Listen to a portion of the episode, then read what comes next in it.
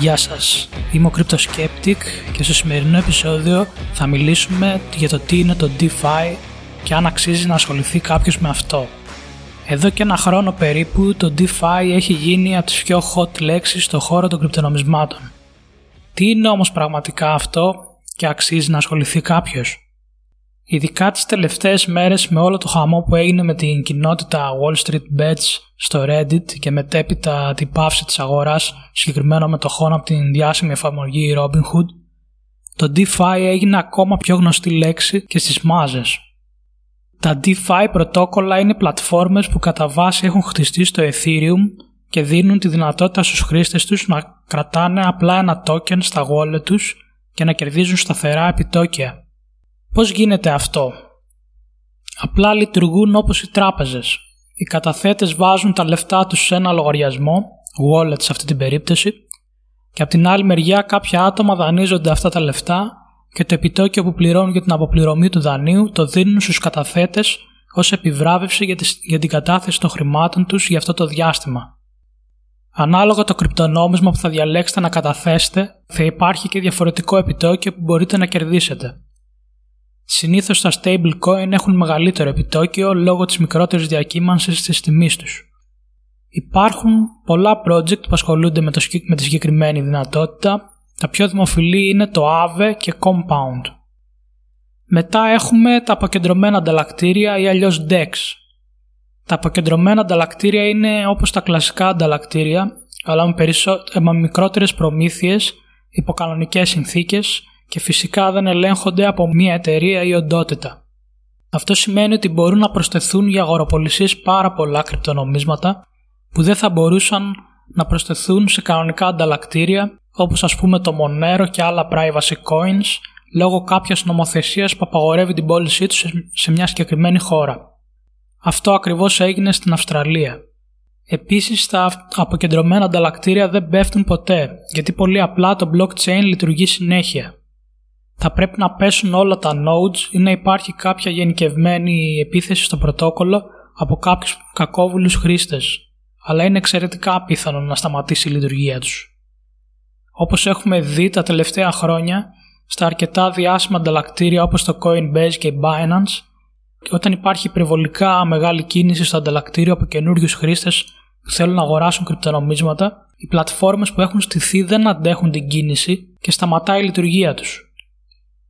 Κάτι παρόμοιο θα μπορούσε να γίνει θεωρητικά και στα αποκεντρωμένα ανταλλακτήρια, αν φτάσει στα όρια των συναλλαγών ανά δευτερόλεπτο που μπορεί να κάνει το πρωτόκολλο. Το έχουμε δει σε αποκεντρωμένα ανταλλακτήρια που βασίζονται στο Ethereum. Και πάλι όμως απλά βλέπουμε να ανεβαίνουν πάρα πολύ τα fees και όχι να μην μπορεί κάποιος να έχει πρόσβαση σε αγοροπολισίες. Οι συναλλαγές θα ολοκληρωθούν, απλά μπορεί να πάρει μεγάλο διάστημα. Κάποια πολύ γνωστά αποκεντρωμένα ανταλλακτήρια είναι το Uniswap, SushiSwap και Venus. Από τις πιο ενδιαφέρουσες εφαρμογές του DeFi είναι σίγουρα τα synthetic assets. Στην ουσία είναι tokens που αντιπροσωπεύουν την αξία ενός πραγματικού περιουσιακού στοιχείου, όπως για παράδειγμα μετοχές της Google. Αυτό το token δημιουργείται ύστερα από ψήφο στο αποκεντρωμένο δίκτυο του DeFi πρωτοκόλλου και του δίνονται κάποιες συγκεκριμένες παράμετροι, όπως το από πού θα παίρνει την τιμή της μετοχής. Επειδή η τιμή της μετοχής είναι ένα δεδομένο που δεν βρίσκεται εντός του blockchain του DeFi πρωτοκόλλου, πρέπει να αντιληφθεί η συγκεκριμένη πληροφορία από κάποια πηγή που είναι αξιόπιστη. Γι' αυτό υπάρχουν τα oracles. Είναι κάποια blockchains όπως το Chainlink ή το Band Protocol που κάνουν ακριβώς αυτό. Παίρνουν δεδομένα εκτός blockchain, από το ίντερνετ δηλαδή, και τα φέρνουν εντός blockchain με ασφάλεια και αξιοπιστία. Τα DeFi πρωτόκολλα που έχουν synthetic assets συνεργάζονται με τέτοια blockchain που έχουν oracles για να έχουν αξιοπιστία στις πηγές των τιμών. Η αξιοπιστία στις πηγές είναι πολύ σημαντική γιατί όπως θα δούμε και πιο μετά, σε περίπτωση που παίρνουμε δεδομένα από μία πηγή, μπορεί πολύ εύκολα να υπάρξει αλλίωση της αρχικής πηγής από κάποιον hacker και έτσι να χαθούν αρκετά λεφτά στο DeFi πρωτόκολλο λόγω ψεύτικης τιμής. Αυτή τη στιγμή υπάρχουν synthetic assets που ακολουθούν την τιμή της Google, Facebook, Tesla και άλλων πολύ γνωστών μετοχών. Τα ωφέλη αγοράς μετοχών από τέτοιες πλατφόρμες είναι αρκετά όπως το ότι δεν χρειάζεται KYC διαδικασία για να αγοράσει τις μετοχές. όλα τα κλασικά ανταλλακτήρια όπως η Toro, Interactive Brokers, The Zero και άλλες που πουλάνε μετοχές χρειάζονται προσωπικά στοιχεία όπως ονοματεπώνυμο, διεύθυνση, κινητό κτλ. Σε αυτές τις DeFi πλατφόρμες δεν χρειάζεται να δώσεις κανένα στοιχείο. Υπάρχουν πολλοί που θέλουν να προστατέψουν τα προσωπικά τους στοιχεία από ανταλλακτήρια που μπορεί να πουλάνε τα δεδομένα τους εν αγνία τους σε άλλες εταιρείες. Ένα άλλο πολύ σημαντικό είναι ότι σε τέτοιες DeFi πλατφόρμες οι προμήθειες είναι ελάχιστες. Σε σύγκριση με τα κλασικά ανταλλακτήρια οι διαφορές είναι τεράστιες. Αυτό δίνει τη δυνατότητα μέχρι και σε ανθρώπους που δεν είχαν τη δυνατότητα μέχρι σήμερα να επενδύσουν πολύ μικρά ποσά λόγω των ανταλλακτηρίων που έπαιρναν μεγάλες προμήθειες ή ζητούσαν κάποιο ελάχιστο ποσό για κατάθεση. Στις αναπτυσσόμενες χώρες θα μπορούσε να υπάρξει μεγάλη ανάπτυξη σε τέτοιου είδους DeFi εφαρμογές. Και εδώ βλέπουμε επίσης πώς θα μπορούσε να υπάρξει μια μετάβαση από πλατφόρμες όπως το Robinhood ή το Oro και άλλων που αναφέραμε σε πλατφόρμες DeFi. Στη DeFi πλατφόρμα δεν θα σε εμποδίσει κάποιος να κάνεις trade στη μετοχή της GameStop επειδή του την κάπνισε του Robinhood. Ήδη βλέπουμε στο Mirror Protocol που είναι DeFi πλατφόρμα που μπορείς να κάνεις trade synthetic assets που μιμούνται τις μετοχές να έχει μπει για ψήφισμα η προσθήκη των GameStop και AMC από την κοινότητα.